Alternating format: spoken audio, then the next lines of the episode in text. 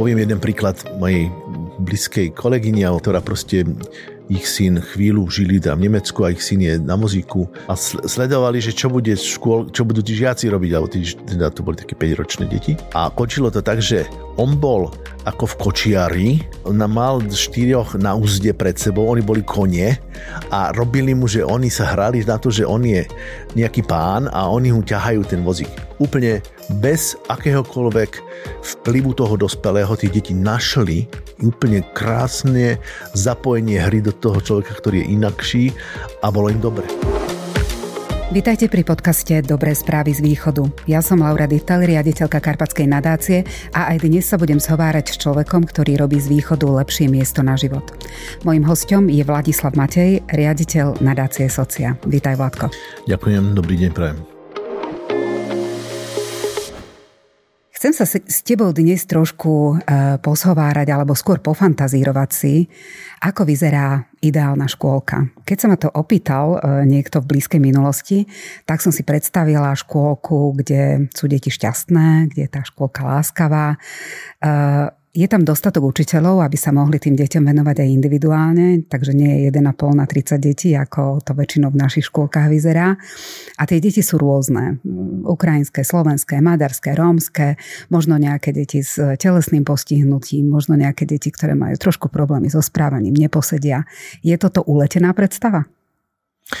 No dúfam, že nie. Myslím, že tak ako si na začiatok povedala, že poďme fantazírovať, tak je to možno na Slovensku ešte len v úvahách a fantáziách niektorých ľudí, ale ja si myslím, že dobrá škôlka, alebo teda tá ústretová škôlka je taká, ktorá kopíruje E, to obyvateľstvo, ktoré tam žije. To znamená, že v dobrej škôlke a bežnej normálnej škôlke by na Slovensku mali byť deti tak, ako sú nejak rozložené v tej populačnej krivke, čiže sú tam deti, povedzme aj s zdravotným znevýhodením, tým máme asi 4%, máme deti z romského prostredia, takisto by tam mohli byť. Teraz máme zase väčší počet ľudí z Ukrajiny, žije na Slovensku, čiže také aj sociálne, povedzme, by mohla kopírovať e, teda to sociálne rozloženie obyvateľstva, čiže aj deti z chudobnejších rodín, aj deti z bohatších rodín. To by bol ideál. Či to tak je, e, asi sme ešte trošku ďaleko od toho. Ale ty si takú škôlku, ktorá sa k tomu ideálu blíži, videl. Áno, tak mali sme možnosť eh, posledný mesiac byť na takej pracovnej ceste alebo study visit, študijnej ceste v Belgicku a v Holandsku. Sú to krajiny, ktoré naozaj budujú úplne iný systém aj predškolskej výchovy, ako je na Slovensku, aj v tom, že Ehm, naozaj tie spoločnosti sú dosť pomiešané. To znamená, že e, možno nemajú to, tú skladbu obyvateľov ako na Slovensku. Sú tam, je tam veľa pristahovalcov z Afriky, z Karibiku dokonca, alebo Holandia nemajú Dutch Antilles, Dutch, teda holandské Antily. Čiže naozaj tá spoločnosť je veľmi pestrá a v tých škôlkach uh, sa to aj prejavuje. To znamená, že ty, túto skladbu ľudí tam vy vidíte. A ako to vyzerá e, pri tom vzdelávacom procese? Je to iné ako u nás? E, ako sa tam vlastne učia tie deti? Tak ja si myslím, že a to aj v mnohých škôlkach na Slovensku asi funguje, že e, deti sa v tom predškolskom veku učia hrou primárne. To znamená, že deti by sa mali veľa hrať, malo by ich tam to baviť, mali by mať dobré vzťahy, lebo však to je aj socializačná úloha, že teda to dieťa od, tom, od toho malého veku sa proste e, učí, ako sa žije v spoločnosti, ako sa interaguje s inými ľuďmi, so spolužiakmi, s dievčatami, chlapcami, proste všetko pomixované. Takže tam to vyzeralo, že to bolo ako v úli. A to ten, ten úli aj u nás. E, možno e, bolo to robené aj spôsobom, že to bolo trošku viacej komunitne. To znamená, že ehm, na Slovensku je v mnohých mestách trend, aspoň teda čo ja vypozorovávam, že sú akoby také výberové škôlky, že proste povedzme nekopírujú tú bežnú populáciu, ale táto škôlka povedzme je súkromná, no tak tam chodia deti z bohatších rodín, lebo to aj spoplatní. A táto zase je e, tak v chudobnejšom regióne, tak zase tam chodia chudobnejšie deti a táto škôlka je povedzme v romskom nejakom prostredí, tam chodia len romské deti. Čiže ako e, kopí, nekopírujeme to, čo sme na začiatku povedali, že malo by to byť pre všetkých a pomiešané, vtedy to je zdravé a vtedy to je tak, ako to v spoločnosti je. Lebo keď sa t- potom tie deti nestretajú s tou inakosťou, povedz povedzme farebnou pletí alebo jazyka alebo nejakého zdravotného stavu, keď sa nestretnú v tom detskom veku, tak oni nevedia, že takíto ľudia žijú. No a potom sa to prenáša do dospelejšieho veku a potom máme pocit, že my takých ľudí medzi sebou nemáme snáď na vozíčku. Alebo... Takže to bolo signifikantné počas komunizmu, že proste my sme týchto ľudí úplne vylúčili z tej spoločenského života, žili v tých kaštieloch zatvorených, od seniorov postihnutých aj detí v detských domovoch a mali sme pocit, že to nie je náš problém. No taký, ne, nehovorím, že to je problém, ale mali by sme byť viacej otvorení voči eh, pestrosti ľudí, ktorí sú okolo nás. A ako e, to ako tá škôlka vyzerá napríklad v tom, v tom Holandsku alebo v Belgicku, kde ste boli. E, ako to berú tie deti? E, neviem, či ste mali možnosť sa s tými deťmi rozprávať alebo vidieť teda ich priamo v interakcii alebo pri tom, pri tom procese vzdelávacom? Tak nemali sme možnosť sa s nimi rozprávať, lebo čak jazyk ani nevieme, mm, ale a plus sme ich možno videli za sklom alebo tak, ale bola to, akože to by ste nerozoznali, je to bežná skupina kde sú rôznofarebné deti, rôznopestré, um, ale čo, čo je určite dôležité, že mnohé tie veci sú tam robené intencionálne, čiže so zámerom. To znamená, že um, keď tam prichádzajú ľudia z iných prostredí, iných krajín, aj z iných kontinentov, tak ehm, tá spoločnosť vie, že je veľmi dôležité, aby to dieťa bolo nejakým spôsobom rozvíjane od útleho detstva. A v podstate tá spoločnosť spája v sebe týmto programom dve, dve roviny pomoci. Jednak, že aby sa tí rodičia mohli ekonomicky zapojiť, to znamená, že aby nejakom veku toho dieťaťa, e, dieťa malo bezpečné prostredie, kde vedia tí rodičia, že oni je dobre postarané a že sa rozvíja. Plus oni mohli, povedzme, si robiť rekvalifikačný kurz alebo teda pracovať na sebe, aby si, povedzme, našli lepšiu prácu potom v budúcnosti, lebo často tí ľudia prichádzajú bez jazykovej znalosti, teda, belgi, teda francúzštiny alebo, alebo holandštiny. Čiže um, je to taká obojstranná pomoc, že, že e, tá spoločnosť nevytvára skupinu ľudí, ktorá potom je len odkázaná na nejaké sociálne dávky alebo proste na ten štát, ktorý samozrejme to je väčšinou je to ekonomická migrácia tých ľudí, ktorí prichádzajú e, z tých iných krajín. Takže a na toto je prispôsobené, že áno, tak títo ľudia sem patria, prišli sem žiť a my im vytvoríme podmienky, aby aj deti sa mohli potom, povedzme, lepšie zapojiť do spoločnosti, lebo bude vedieť jazyk. Čím skôr sa ho učia, tým lepšie. Čiže je to taká obojstranná ústretovosť aj toho, tej spoločnosti voči tým ľuďom, ale zase aj tá spoločnosť potom zase e, vie, že z tých ľudí môže profitovať. Sú to platiteľe daní e, a tak ďalej a tak ďalej. Čiže win-win. E, tak ako o tom rozprávaš, e, tá škôlka alebo tie škôlky, ktoré ste navštívili, e, sú vlastne primárne asi určené tým komunitám, kde je viac tých pristahovalcov, kde je viac rôznorodých ľudí a, a, a vlastne takýmto spôsobom to funguje. Ja by som sa ešte chcela opýtať, že ako spolupracuje tá škôlka, tá inštitúcia s rodičmi? Ako sa oni zapájajú do toho, do toho celého? Tak vôbec tá nastavenosť toho prostredia je, že teda rodič oni slúžia tomu aj rodičovi, čiže klient, by som to povedal, je ten rodič, akože nie, že dajte nám dieťa, my už sa nestarajte, všetko urobíme. Za vás to zase nie. Ehm, práve naopak, tí rodičia sú často vťahovaní do tých programov, ehm, majú spoločné aktivity, ehm, povedzme, rodičia tam môžu prísť skôr po práci, keď alebo teda nemajú ešte prácu, môžu sa zúčastniť niektorých aktivít, čiže rodič nie je vôbec vylúčovaný z toho procesu, čo sa našom prostredí eh, deje veľmi často, že teda potiaľ to môžete vojsť, tu je táto deliacia čiara a potom za už do tejto miestnosti už nechoďte, lebo nás rušíte, lebo nám zabaverte koberec, lebo neviem čo všetko. Čiže eh, rodičia sú tam vítaní. A na druhej strane, možno ste sa, eh, si sa dotkla teda aj takej citlivej otázky, aj je to vš, asi všade, aj v tom západnom svete problém, alebo sa s tým musia nejak popasovať, že chcú, aby aj tá bežná komunita, tá holandská alebo tá belgická, pôvodní obyvateľia, akoby eh, sa prirodzene miešali s tými ľuďmi, ktorí proste prichádzajú z iných krajín.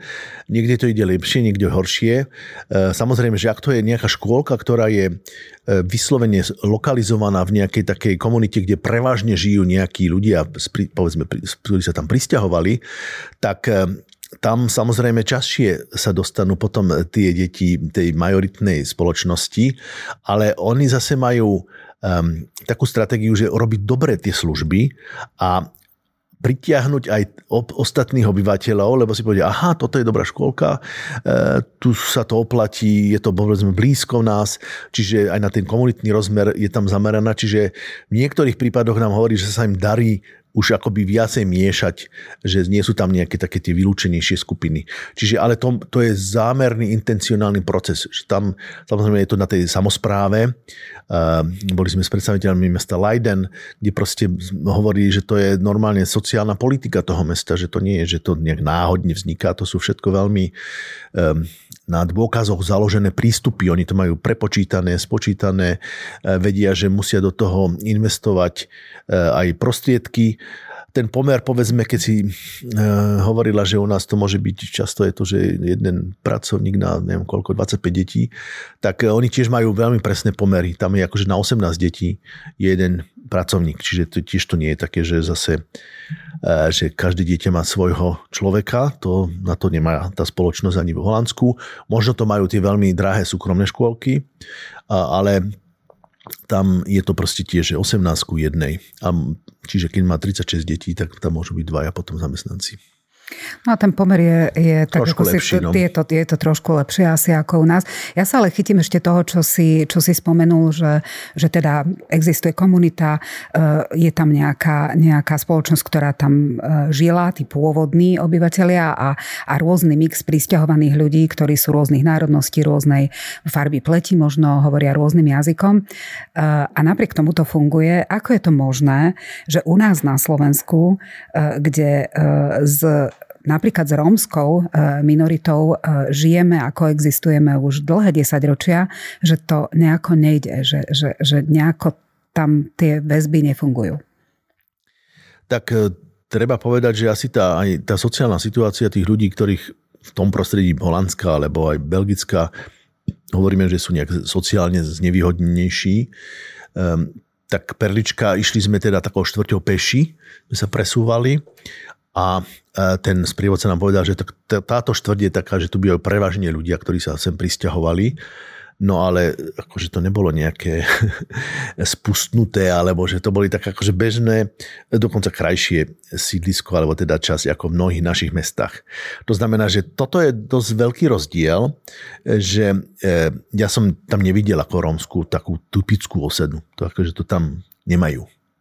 Čiže už tá štartovacia čiara, si myslím, tých ľudí, ktorí tam prichádzajú, je úplne iná, ako keby sme zobrali takú veľmi vylúčenú, segregovanú rómskú komunitu, kde nie je voda, zlá cesta, kanalizácia, je tam špina, proste neporiadok a proste tí ľudia, e, deti tam polonahé behajú proste po tej osade. Čiže toto tam som nevidel, to musím povedať otvorene a myslím, že toto ani nemajú v týchto prostrediach, že takto, takto veľmi segregované skupiny. E, ale zase ja sa snažím na to pozerať aj pozitívne, že e, my máme dneska e, polovicu rómskych obyvateľov v mestských štvrtiach a sú úplne integrovaní a proste sú rozptýlení bežnej populácii.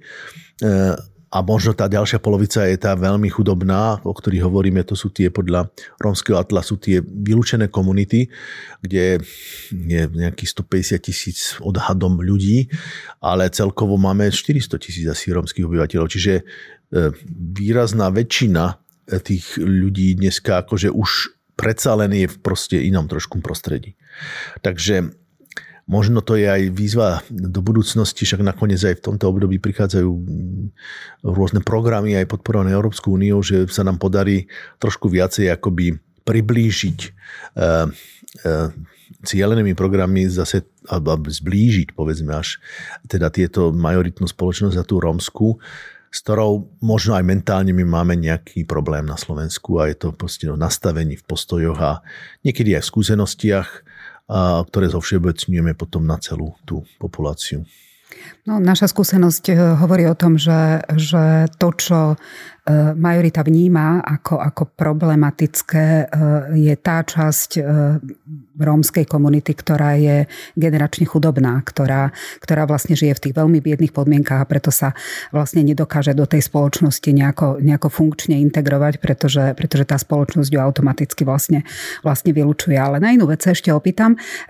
Vlastne si spomínal aj to, že, že tá belgická alebo holandská škôlka, že je veľmi dobre pripravená na deti so zdravotným nejakým postihom alebo s nejakou odlišnosťou, nejakou odchýlkou od toho bežného nejakého priemeru ani toto veľmi u nás asi nefunguje zatiaľ, pretože no. viem, že existuje veľa problémov aj s neexistujúcimi asistentami, dokonca teraz si ministerstva pohadzujú ten, ten problém ako horúci zemiak.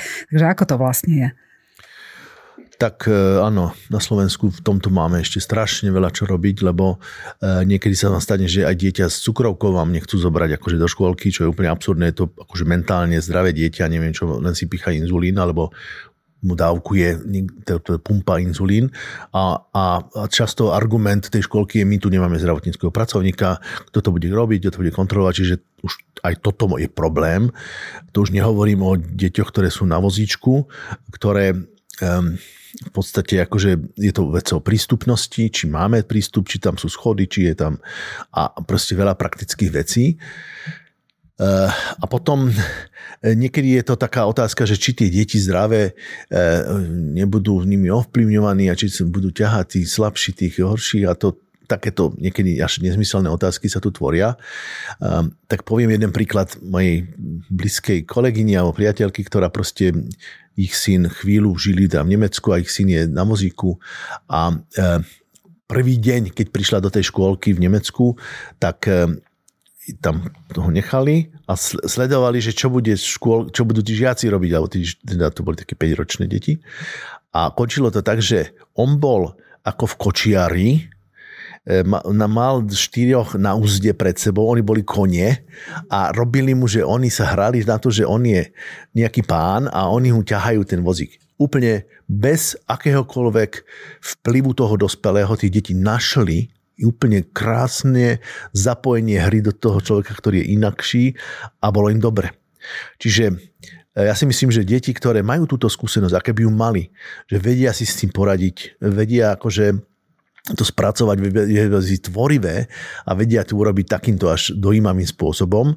Um, no tak e, ne, ne, nerobme im to ťažšie tým, že proste tieto deti ako nejakým spôsobom e, vyčlenujeme. E, ešte si sa pýtala, áno, tak boli sme v Leidene, kde v Holandsku pekné mesto, kde vlastne bola veľký komplex rôznych budov, ktoré postavilo mesto a bolo tam, že 12 organizácií spolu používali tie priestory, boli tam tri základné školy. Bola tam, že katolická, nejaká eko a nejaká mestská vedeli krásne spolu existovať. Potom tam boli také aktivity, také aktivity, voľnočasové kluby a tak. Čiže akoby integrovali v jednom komplexe všetky služby od, od dvoch rokov detí až po povedzme 18. Um, ehm, a taká perlička, a to, tie deti boli tak pomiešané, že ste ani nevedeli, že či je niekto autista, alebo niekto proste má one, e, nejaké špeciálne potreby. Bolo tam samozrejme aj špeciálny pedagóg, bol tam psycholog, bol tam logoped. Akože v tých priestoroch robili aj tieto služby. A boli sme v takej veľkej vstupnej hale, kde sme obedovali, bolo nás asi 20 e, na tej návšteve a e, prišiel taký vedúci tej kantíny a on povedal, že ja som e, tu vedúci, my, my tu máme, zamestnávame tu ľudí so psychiatrickými diagnózami, ja som tiež akože po psychiatrickej liečbe a, a že bude vás ospluhovať Marika a to bude Janka, vymýšľa mena a predstavil ten kolektív a budete mať toto meny. A čiže ešte aj v tej škole je chránené pracovisko v podstate ľudí, ktorí majú nejaký zdravotný problém, e, ktorí tam varia a robia aj pre tie deti, varí, akože robia normálne akože služby e, stravovacie. Čiže ešte aj v tom samotnom sú zakomponovaní ľudia, ktorí majú nejaký špeciálny pro... odlišnosť a je to tam súčasťou toho. A oni sa za to nehambia, on to povie ako prvú informáciu, lebo boli tam akože človek, ktorý nehovoril, áno, že z tých, z toho obsluhujúca. Čiže, len, čiže akože bolo to také, no, inkluzívne by sme to nazvali, keď sme hovorili v úvode, že e, sa vyhneme tomuto slovu možno, ale bolo také, že vše príjmajúce, že tam každý mal to svoje miesto. Takže si to slovo hneď aj vysvetlil, áno, že je to áno. vlastne uh, taký prístup, ktorý umožní zapojiť sa áno, každému áno. a tomu najširšiemu spektru uh-huh. ľudí uh, akýchkoľvek a, a rôznych. Fantastické. No skúsme sa pozrieť ešte raz na, na to naše Slovensko. Uh, čo si myslíš, že v čom je ten základný problém, že sa nám dlhodobo nedarí nachádzať také cesty a také riešenia, aby, aby sme smerovali k tomuto, alebo smerujeme, možno ja o tom neviem. Tak buďme optimisti, verme, že Skúsme. pomaly smerujeme. E, ja si myslím, že e, musíme z viacerých smerov sa na to pozrieť. Jedna vec je, že e, mala by byť ako jednoznačne a veľmi jasne komunikovaná akože nejaká národná politika v tejto oblasti, v zmysle teda, že ministerstvo školstva má veľmi jasne, čo chce dosiahnuť, ako to dosiahnuť, možno urobiť nejakú veľmi dobrú kampaň proste dlhodobú proste na zmenu postojov. Ako sme šli do Košíc s kolegyňou, tak sme sa napríklad rozprávali o cestnej doprave premávke a sme išla sanitka a na Slovensku nie je bežné, že keď ide sanitka, tak všetci sa automaticky postavia na kraje a tá sanitka prejde. V Čechách sme sa rozprávali, bola obrovská kampaň štátna k tomu, že na diálnici, keď zastane šóra, teda tak automaticky, dneska to už funguje, keď ste v Čechách, všetci zastávajú na kraje, aby ten stredový pruh bol voľný pre hasičov a pre záchranné zložky. Čiže príklad, chcelo to tiež nejakú dlhodobú kampaň vysvetliť a povedať, že toto je dobré, tak toto bude a, a je to pravidlo, tam to funguje. Čiže aj zo strany toho štátu by mal zaznieť, že my chceme, aby tieto deti boli tiež súčasťou bežných škôlok, e, nechceme tu vytvárať segregované, vylúčené skupiny, čiže to je jedna línia že povedať to dosť jasne, dôrazne a na to povedzme nastopiť eurofondy a, a urobiť z toho nejaký veľký program. To sa ukáže po rokoch. Áno, že, že tá zmena postoja ľudí sa ukáže po rokoch. Myslím si, že dnešná mladšia generácia, aspoň čo u svojich detí sledujem, e, možno v mestskom prostredí, kde ja žijem, je o mnoho viacej taká otvorená pre tú inakosť, ako sme možno my boli kedysi takú spoločnosť. Čiže je to aj generačne výmena postupne, že, že dúfam, že to bude lepšie. No a potom na tej lokálnej úrovni samozrejme je to ťažké v tom, že máme volených reprezentantov, starostov a primátorov a tých lokálnych poslancov, no a tam už to je také často, že keď ten človek má zlý postoj a je, je neprajný alebo proste až E, rasistický, často v dnešnej dobe sa to stúpa, čo je nebezpečný jav, no tak potom ťažko budete meniť e, akože tie postoje, keď ten samotný reprezentant, ktorý tam má slovo a nejak tvorí tú lokálnu politiku a je proste tie prístupy je z takéhoto spektra. No, tak to je, to je smutné. Eh, ja dúfam, že sa raz dočkáme situácie, že budeme mať takéto bájne vysnené škôlky a predškolské a školské zariadenia na Slovensku a možno aj, že budeme mať centrum včasnej intervencie v každom okresnom meste. To by bola asi situácia blížiaca sa k tomu ideálu. Dúfam aj ja. Ďakujem. Veľmi pekne ďakujem, že si si našiel čas a prišiel k nám do nášho podcastu až z Bratislavy. Rád som, Košice sú nádherné mesto, veľmi rád sem chodím, takže e, radosť a spokojnosť na obidvoch stranách, dúfam. Ďakujem veľmi pekne. Ďakujem aj ja. Dobré správy z východu pre vás pripravuje Karpatská nadácia. Ak sa vám podcast páčil, môžete jeho tvorbu podporiť na www.karpatskanadácia.sk v sekcii Daruj teraz. Pomôžete nám vytvárať z východného Slovenska miesto, kde sa oplatí žiť.